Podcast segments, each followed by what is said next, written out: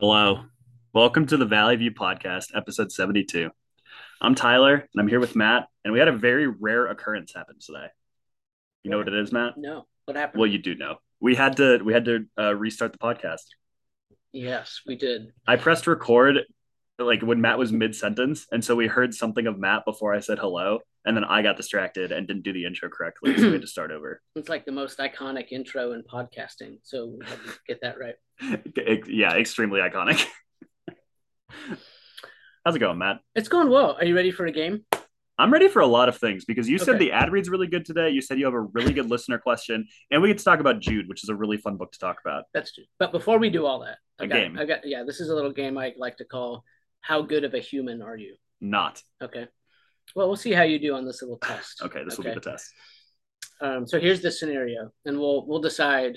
All of the listeners will decide for themselves how good of a human you are, based on your response to this scenario. Okay. Okay. All right. You're a you're at Cub grocery store. Okay. and um, you uh, you enter an aisle, right? You're pushing your little cart down the. Which I never do. You're going down like the canned soups aisle, let's Mhm. say. Okay, and w- as you're headed into the aisle, you see um, you see an old man, and he's using his handkerchief. You know what that is? Yeah. And he's like blowing his nose. Yeah. like it's a really good. He's having a really good productive blow of the nose. I think handkerchief was a uh, a spelling bee word. I at think some it point. was. Yeah. Yeah, Anyways, okay. continue. Anyway, he, he has a really good blow of the nose, and um, then he Blow of the nose. he tries to stick it in his back pocket okay. um, but he misses and it actually falls on the on the um, floor Okay. and so you see this happen the guy meanwhile takes off and he's like all the way down at the other end of the aisle now as you're approaching the handkerchief Said handkerchief. Yeah. Yeah. what do you do He's all the way on the other end. Yeah. Uh, well, I mean, I don't think I would get to that situation because if I saw it fall out, I'd probably call out to him as it fell when he's next to it. But saying this happens, like I get to it and he's at the end, um, I would either not do anything or I would like try to walk over to him and tell him, hey, I think you dropped your handkerchief back there. so just to be clear you would make him walk back and get it Yeah, I'm not touching a dirt, like a dirty handkerchief. No. okay well that's your answer and that's fine Yeah. remember that the goal of the exercise was to find out how good of a human are you. I said I'm So- not. I think, dude, I think the fact that I'm walking down there and telling him, "Hey, you dropped that back there," like that's like better than I would expect of myself. Would it change your answer if it wasn't a very productive blow of the nose? No, it touched his boogers. I would, I would be much right. more willing to grab it if it was like a phone or like a wallet or something. Okay. And I would also think it's more important. Part of the reason why I said I might not even say anything is I don't think a handkerchief is that important. You know what I, mean? it's got his monogram on it. I mean, He, which it's means not- he probably has multiple. okay. yeah like if yeah it i my, my response or like my reasoning if i didn't do anything is just that i don't think a handkerchief is that important Okay. if it was something that is like of more value or like would be more of a pain because like what what's the pain of losing your handkerchief oh no i don't have my handkerchief So, i need something else so Tyler is i need to blow my nose with a literally tissue like an animal Tyler is literally running over this old guy's handkerchief with his cart stomping on on, the it way as down i the go by aisle. no i did i don't think i would do that Do you want to know what I would do? What do you Uh, think I would do? mm, i don't think you would pick it up I you- think I would. you think you would I think I would. okay I think I would love. Well, the, you're a um, better human than me, so that makes sense. I think I would love the audacity. I would hope there were other people watching, is what I would really hope. That other people were in the aisle and they would see me have the audacity to pick up with my bare hands this guy's handkerchief and take it to him. That's how self centered uh, I am. Selfless, So- actually. yeah, that's a good, that's a good, uh, good question. Is that a demonstration of selflessness or pride? So, as we knew already and confirmed, Matt's a better human than me. Matt, who's our sponsor this week? this episode, uh, episode 72, I believe. yep. The Valley View podcast is sponsored by Pinnacle Roofing of Edina. That's a good name for a company. Yeah. Pinnacle Roofing. you get what they did You're- there? yeah, you're getting better at this. Yeah. Pinnacle Roofing of Edina. Pinnacle Roofing of Edina wants to impress you with our roofing skills. We, uh, or roofing. You say r- roof or roof? It depends on the day. I don't think I have one that We'll go with- wins every time. We'll go with roofing. Oh, I, I, mm, I would probably say roofing typically. Well, roofing. I say roofing. Uh, anyway, Sorry. Pinnacle Roofing of Edina wants to impress you with our roofing skills. We use the latest technology in nails and shingles to make an impression on you and your neighbors. the latest technology in nails. Isn't that just I screws? didn't know there was. Yeah.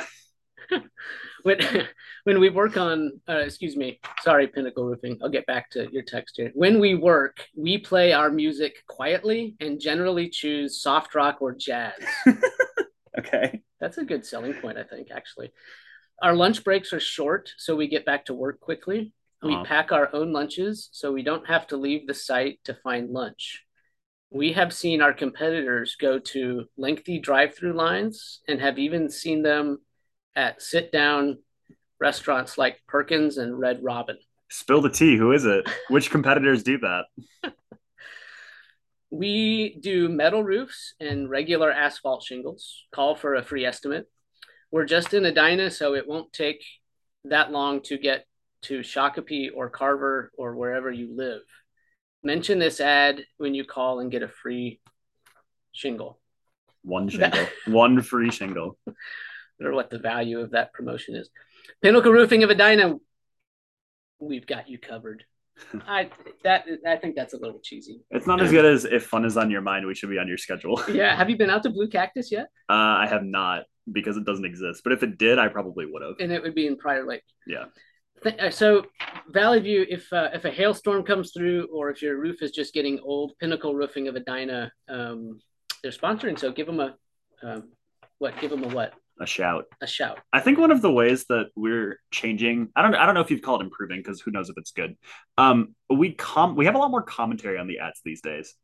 Like I feel like at the beginning I would just listen to you read it and maybe they, maybe say something after and then we'd move on. Uh-huh. But now like there's just things to say about the ads.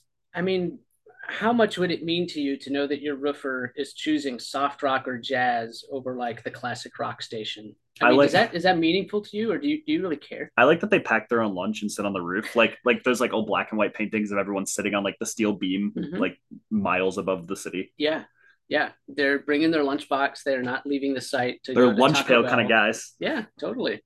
But at the same time, they're listening to soft rock. I mean, so isn't that kind of a contradiction? Yeah. I don't really know what soft rock is. I think it's like uh, Like I would maybe probably Elton John and yeah, Michael Bolton. Okay. Yeah, I'd recognize it if I heard it. Yeah. But I don't I can't like put a face to it immediately. Yeah. I mean, I think the selling point here is that your neighbors are not going to make a big deal out of the noise that your roofing crew is making. I, think mean they're that's what still nail it like they're still like doing stuff. Like Yeah. If you're making a lot of noise with a hammer, does it really matter what radio Yeah, station you're listening to? yeah. That's a great point, Tyler.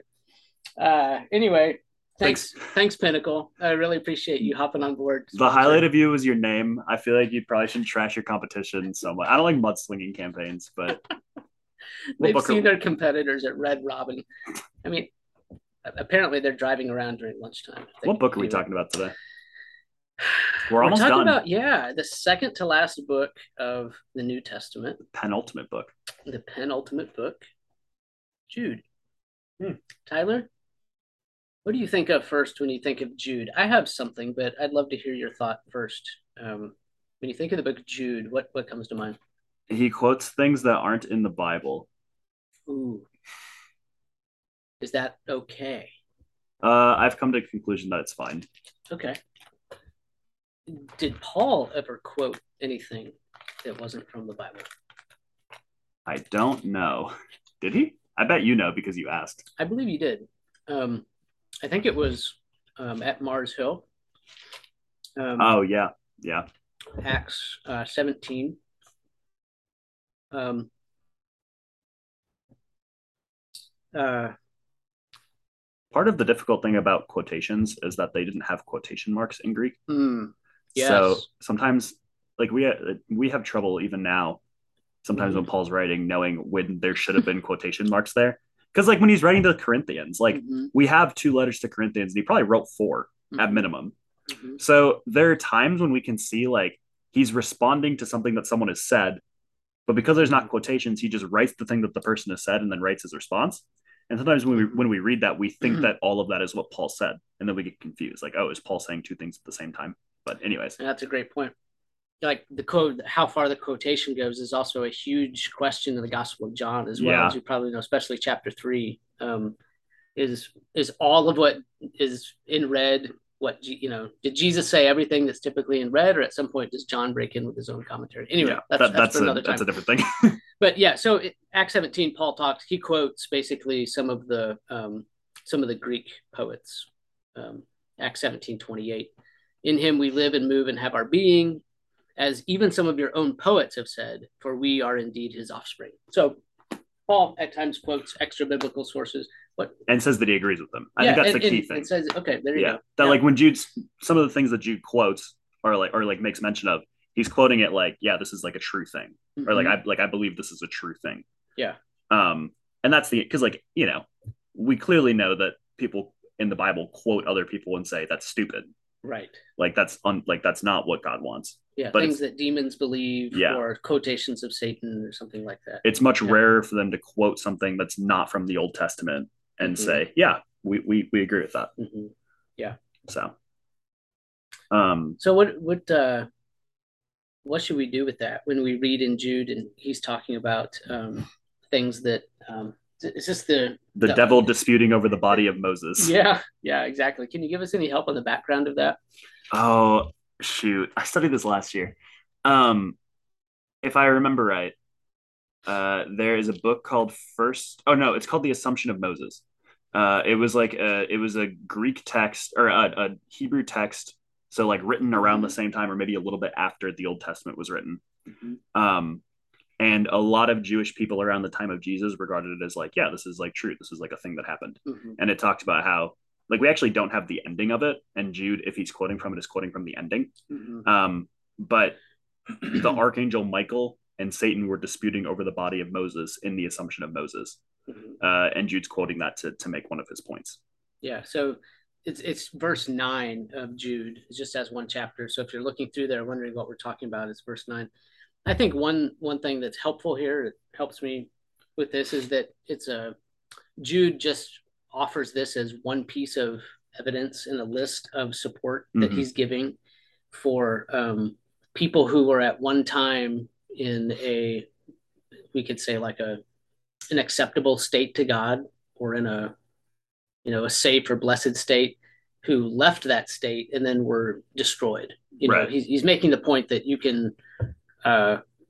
like the angels who were holy angels. Some of them left their state, and you know now they're kept in chains of darkness, um, things like that. And he just offers this as one supporting point. right So it's not a major point of doctrine. he's yeah he's not making his whole case based on this and even if he was it's Yeah. not it's not like it's about salvation you know like Yeah, exactly.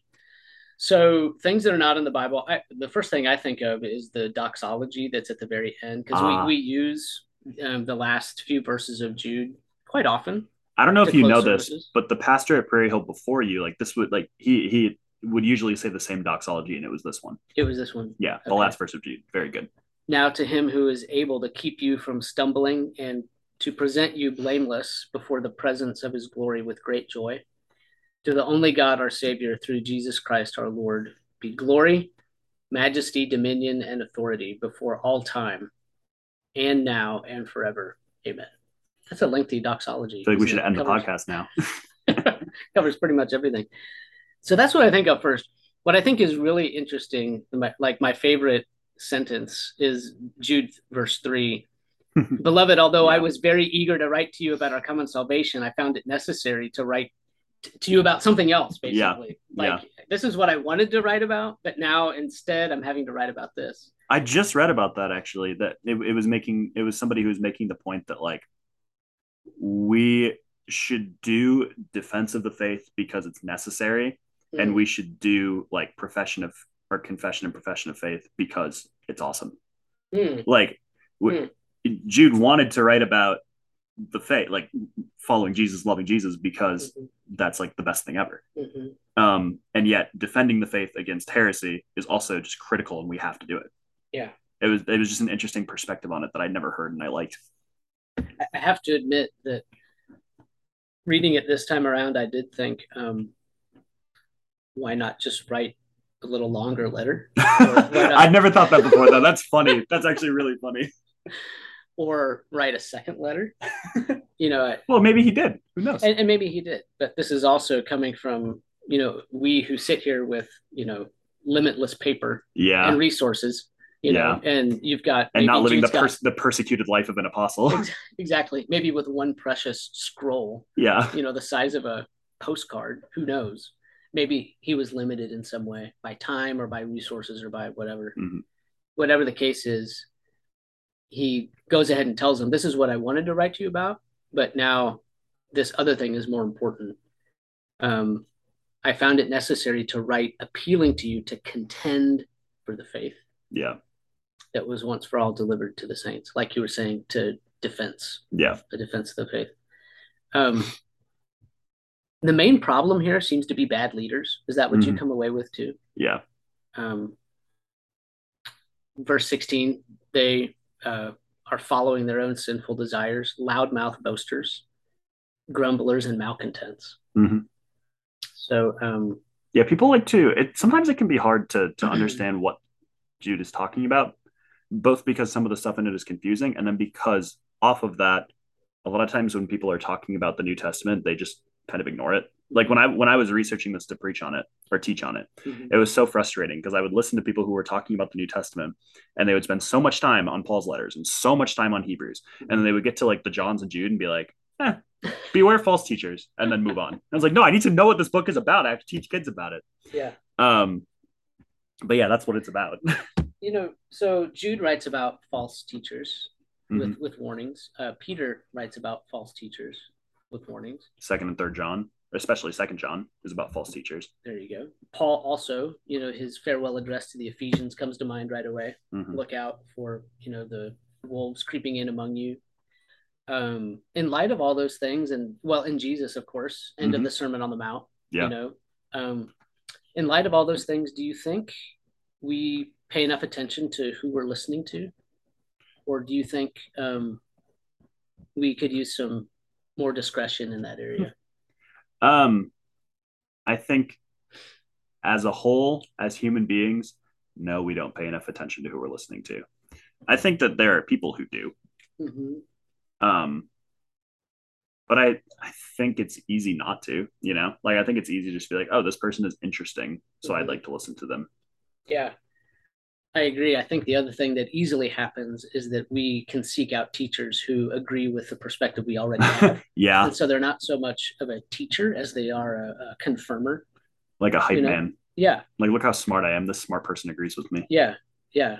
Finding people like, you know, Paul writes about that to Timothy, you know, find people in the last days finding teachers to suit their own passions. I thought I heard I thought of that the itching ears Mhm. passage. yeah. Yeah. The itching ears passage.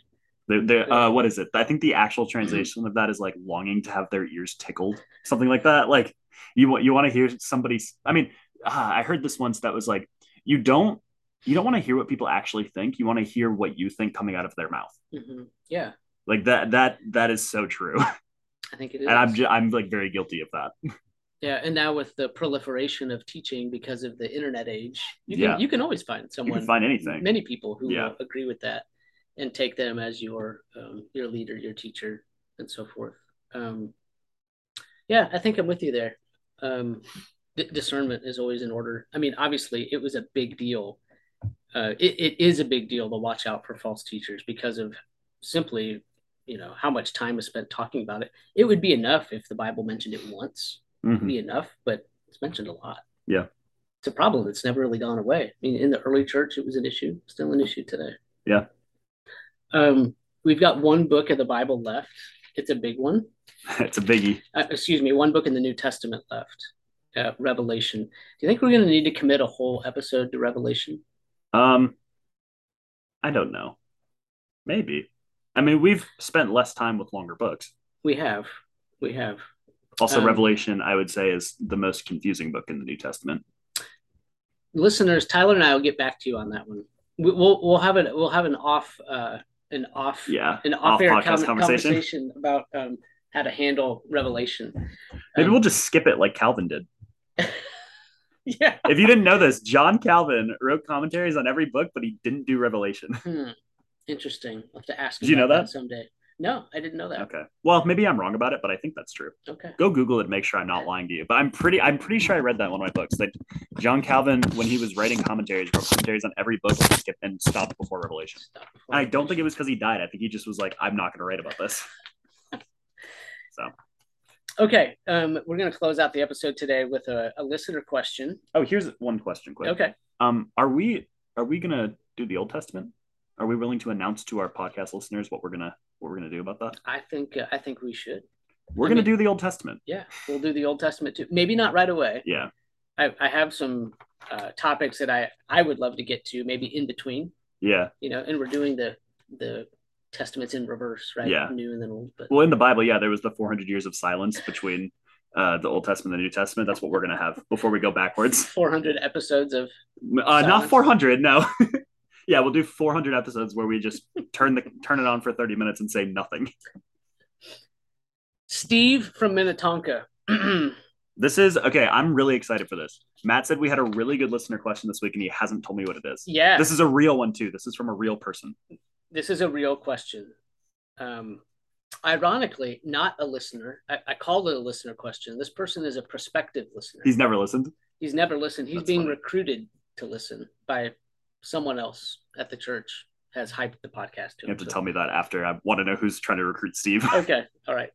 Anyway, uh, Steve from Minnetonka, Steve and I were um, sharing, uh, we were having some chicken parm together the other night, and he said, I've got a question for you guys. Delicious chicken parm. Yeah, yeah, exactly. Steve from Minnetonka wants to know this is mostly for you, Tyler, but Oh you know, boy. okay. Where is the optimum line for a youth pastor between being relatable and getting fired? okay. Where Dude. is the line between being relatable and getting fired? Yes. So, do you feel like you understand his question? Um, I would love to hear you explain it more. Okay, here's what I, I think he has in mind. Um, you know, to be presumably to be a youth pastor, you have to be a, a little bit crazy and a little bit edgy, um, a little bit willing to take risks just for the sake of relating to the students well and like being at their level. Mhm. Okay. Um, but you can't go too far to be like too quote immature or silly or crazy to go so far that you do something that's so um, irresponsible or crazy that you end up getting fired. Sure. Does that make sense? Yeah. So he what he wants to know is how close can you get to the line before you cross it and actually lose your job? Yeah. So- Um, Tyler, as a youth pastor, how would you respond to Steve if you had been eating chicken parm with him and he said, "Where is that line?" okay, here's this is this is my barometer. Um, and I don't think this barometer would, would work for everybody because of just different like temperaments and different people are good at self-deception. But like I feel like my line is if I'm thinking about something that seems questionable, I try to I try to think like, could I explain could I defend this to a parent and not feel like I was just trying to defend it because I did it? Okay. Does that make sense? Like Mhm. because anything that I do with the youth ministry, Mhm. like I I have to be prepared. Like a parent could have an issue with it and be able to explain why I did it. Good. All right. And I would do that Mhm. regardless of what it was, unless it was just crazy and stupid and happened outside of my control. And then Right. I would just say, yeah, that was dumb. I'm sorry. Uh-huh. Um, but s- yeah, like there, there are times when I'm like, okay, I want to do this thing, but if I did this, could I explain it to a parent and actually believe what I was saying? That Right. that's the way to say it Okay. my, my barometer is could I explain it to a parent and believe what I was saying? Like really honestly in my core Mhm. think, yes, I think I was doing the right thing. Yeah, that makes sense. Cuz sometimes it, it yeah, s- sometimes I can I'm I'm good at arguing and I like to play devil's advocate. So there are Mhm. times when I can defend something that I don't actually believe, Right. but it just it's it's a level of like honesty with myself like could I actually defend this and believe that I was And feel doing Mm-hmm. good the right about it. thing? Yeah. Yeah, exactly. Um, I like that response. Yeah, well cuz like I think I, that's mean, good. let's think of an example like Okay. well here, here's the example that i thought of like doing overnighters All right. um overnighters are risky Li- like you you have a bunch of kids Mhm. uh hormonal teenagers Mm-hmm. that are all hanging out with each other late into the night i heard once when i was working at camp i heard multiple times when i was working at camp nothing good happens after midnight um however i think the plus side of overnighters is really really good Um, it creates a space that that builds community. Uh, it can. Uh, we're doing one soon, and it's it's creating a space that allows kids to go to a conference on a Friday and Saturday and like get really really good teaching. Mhm. Um, so I think the goods can outweigh the bads. Mhm. Mm-hmm. But sometimes you have to be. But you have to like when you, if you're doing overnighters in this day and age, you have to be able to defend it, and you have to be able to explain why you're doing it and what you're doing to keep it safe. Right. Right. Um. And and in my view right now, it's close to the line, but not over it to do overnighters. Like I, I can defend to parents, we're doing an overnighter for this, this, and this reason. Yeah. These are the ways we're doing it to keep it safe. And I really do believe that we're doing the right thing by doing it. Good, uh, good example. Um, here's here's another question for you. Okay. related question, uh, which I guess is kind of assumed by Steve's question. Um, do you feel like, in order to be a youth pastor, that you need to have a certain amount of uh, silliness, craziness, uh, you know, kind of this so called immature relatability No. um, to do effective youth ministry? Or can you be kind of a straight laced youth pastor and still have a good enough relationship with and be approachable enough by the, the kids? You you don't need to be silly and goofy, but you need to be relatable. Okay. Tell us how do you, you know, if you're not silly and goofy, what, how can you make yourself relatable to kids? Because kind of the, maybe it's just the, the 90s, 2000s picture of youth pastor is, you know, Someone who's silly and goofy. crazy guy yeah. silly goofy crazy guy do anything guy you know stuff a bunch of marshmallows in your mouth and try to sing a song type guy Yeah. Alright, so what's the what's the other picture Well, that might have been true 25 years ago. I think that it's much more important today for a youth pastor to be authentic. Maybe and maybe that's maybe that's just true because that's how I'm wired and that's what I think is really important. Yeah. But it's kind of it's what I see with kids right now that like I I, I mean I part of my lesson last night was uh, I was talking about evangelism and I mentioned that people don't like being marketed to like if people feel like a target when you're doing evangelism like they don't like that like I wouldn't like that right um, Right. I think the honestly, I think that if my youth pastor growing up, or if I was in a youth group right now, if my youth pastor was clearly just like putting on a facade of being silly and goofy and edgy and funny, I wouldn't like that. Like I would just feel like I was being marketed to. because you would know that's not like the real It's person not what they're actually like. They're trying to project a different image Yeah. Well, yeah. If, if if somebody is really just like that off the walls and that's actually their personality and it's it's their they're being authentic when they're doing that and you can tell, then it could be fine. But I don't think most people are actually wired that way. Yeah. So no, so no, I don't think that you need to be silly and goofy to be a youth pastor, but I do think you need to be relatable. Mhm. And I think today the key to being relatable is authenticity. Because I have I have small group leaders that are in their early 20s and small group leaders that are in their 50s Mhm. and I think they all do a really good job because they all are themselves.